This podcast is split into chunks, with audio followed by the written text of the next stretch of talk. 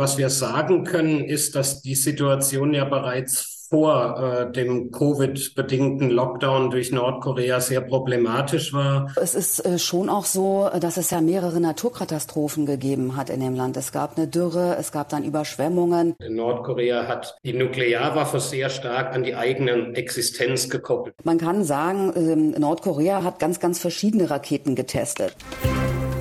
News Junkies. Verstehen, was uns bewegt. Ein Podcast von RBB24 Inforadio.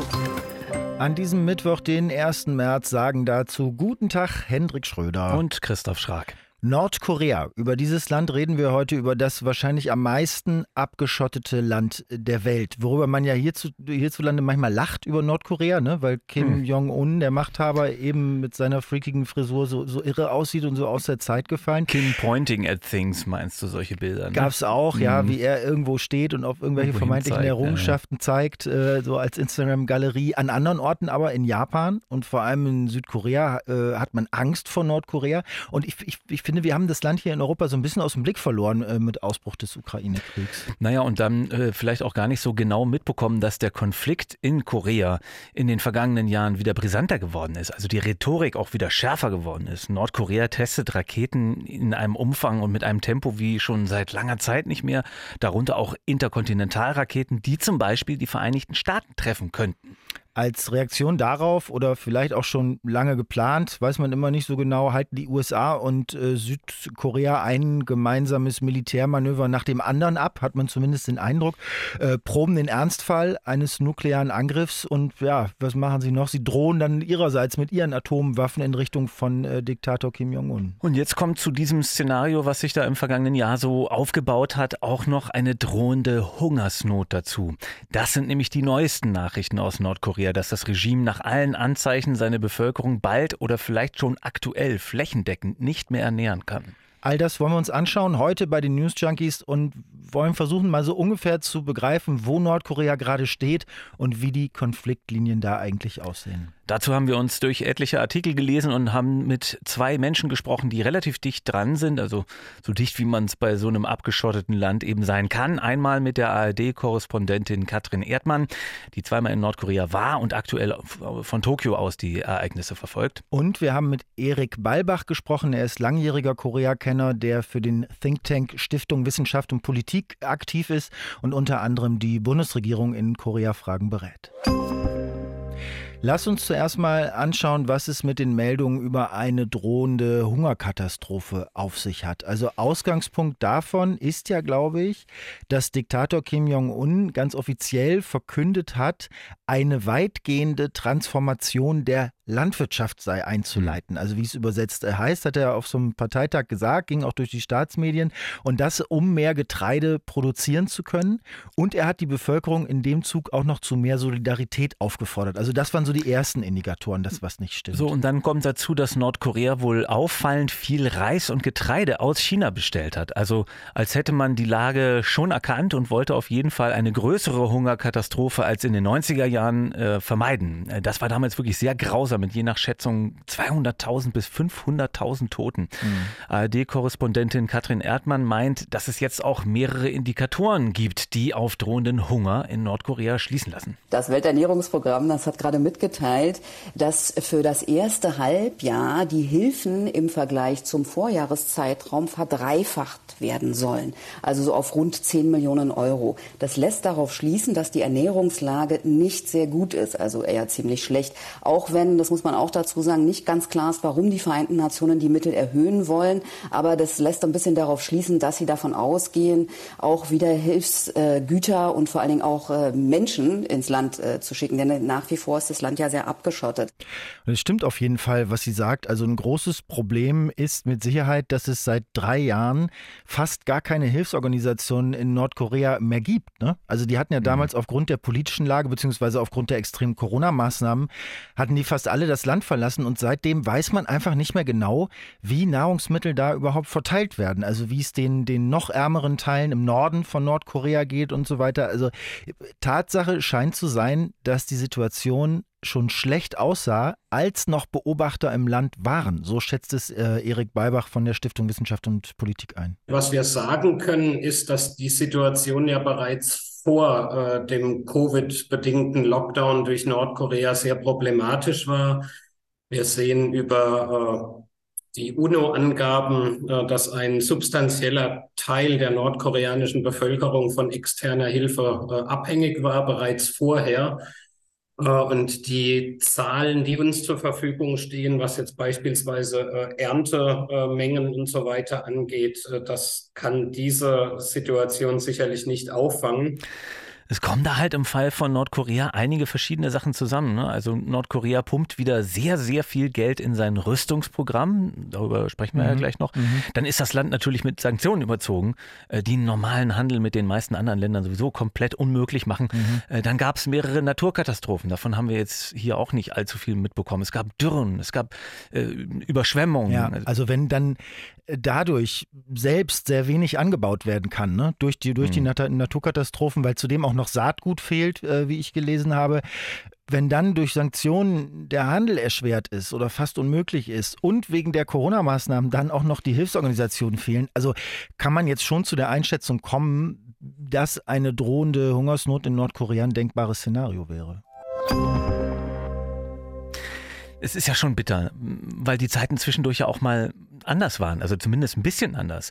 Da hat Nordkorea mit der internationalen Atomenergiebehörde kooperiert. Da hatte man auch noch gedacht, dass man Nordkorea durch so eine Mischung aus Sanktionen und Hilfen von diesem atomaren Rüsten abbringen könnte, dass am Ende die Zivilbevölkerung davon profitiert und eben nicht verhungert oder erfriert. Aber äh, Kim Jong-un ist da mittlerweile von weg und tritt eher wieder in die Fußstapfen seines Vaters, hat man den Eindruck, sagt auch Erik Balbach. Kim Jong-uns Vater, äh, Kim Jong-il, der vorherige Machthaber, hat sehr lange in seiner Amtszeit unter dem Slogan des äh, Songun, Songun Chongji operiert. Das heißt übersetzt so viel wie Military First Politik, die Politik, äh, das Militärische zuerst zu stellen. Und das heißt eben einmal in der Ausstattung auch mit Mitteln, aber zum anderen eben auch in der präferierten Ausstattung mit beispielsweise Nahrungsmitteln und ähnlichem.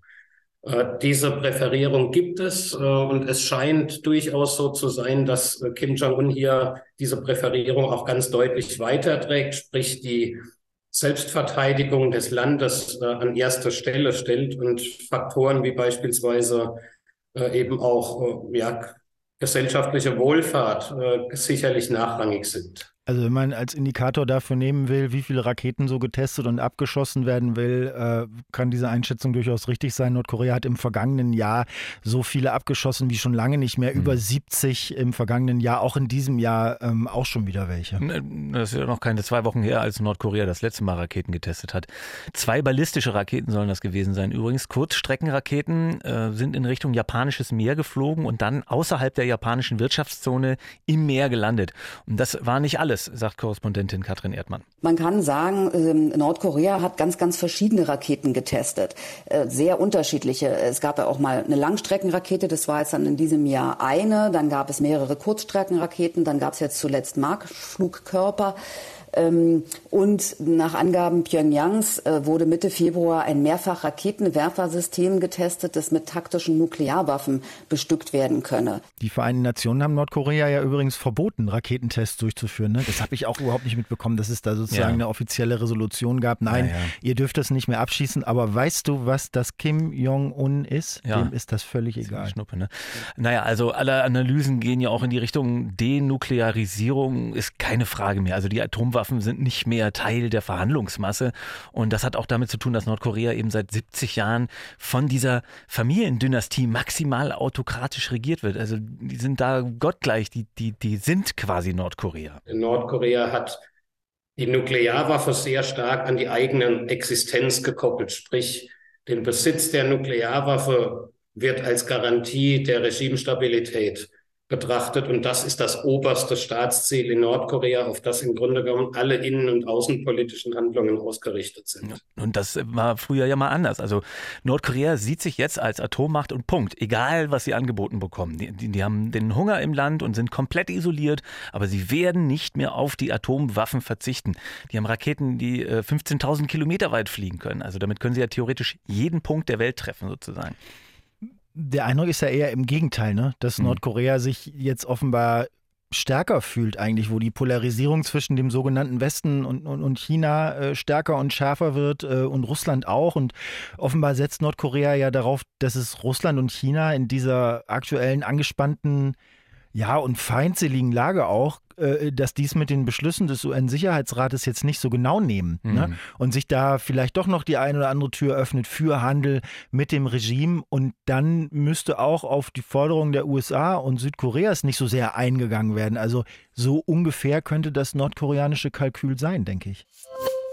So, und was machen die USA und Südkorea im Gegenzug? Halten gemeinsame Manöver ab. Also woraufhin Nordkorea wieder droht und woraufhin dann die USA zum Beispiel mit Langstreckenbombern dann relativ dicht an Nordkorea ranfliegt und dann Nordkorea wieder sagt, jetzt, jetzt werden wir uns dauerhafte Maßnahmen gegen die Vorbereitung eures Aggressionskrieges einfallen lassen und dann planen die USA und Südkorea öffentlichkeitswirksam, wie, wie sie einem Atomschlag Nordkoreas begegnen würden und so weiter. Du sagst das so schnippisch und so polemisch. Also außerdem ja. stimmt die Reihenfolge nicht in deiner Aufzählung. Ja, komm, also das war jetzt auch eher so, so als rhetorische Bebilderung äh, gedacht, wie sehr sich diese Spirale im Kreis dreht und nicht, nicht als genauer historischer Abriss. Also weil ja eben immer einer mit Gegenmaßnahmen antwortet. Die einen mit Raketentests, die anderen mit Militärmanövern und das führt gefühlt nirgendwo hin. Naja, immerhin führt das bislang zur Abwesenheit von Krieg.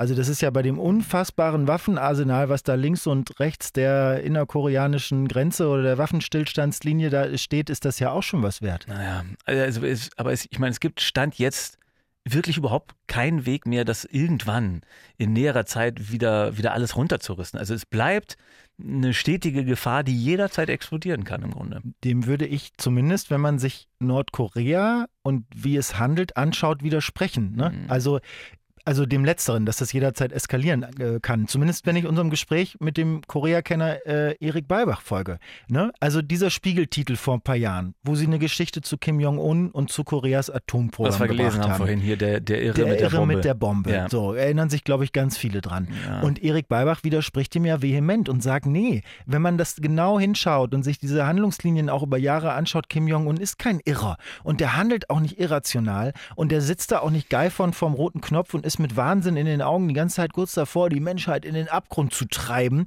Ähm, für Nordkorea ist es natürlich wie für so viele Regime wichtig, diesen Feind von außen die ganze Zeit zu beschwören und an die Wand zu malen. Ne? Und dass er dabei auch soll jetzt nicht zynisch klingen, aber dabei auch über die, über die Leichen des eigenen Volkes geht. Das weiß man, das merkt man auch jetzt wieder, wo Hungersnot droht und immer noch wahnsinnig viel Geld in Rüstung geht und wenig in Getreide.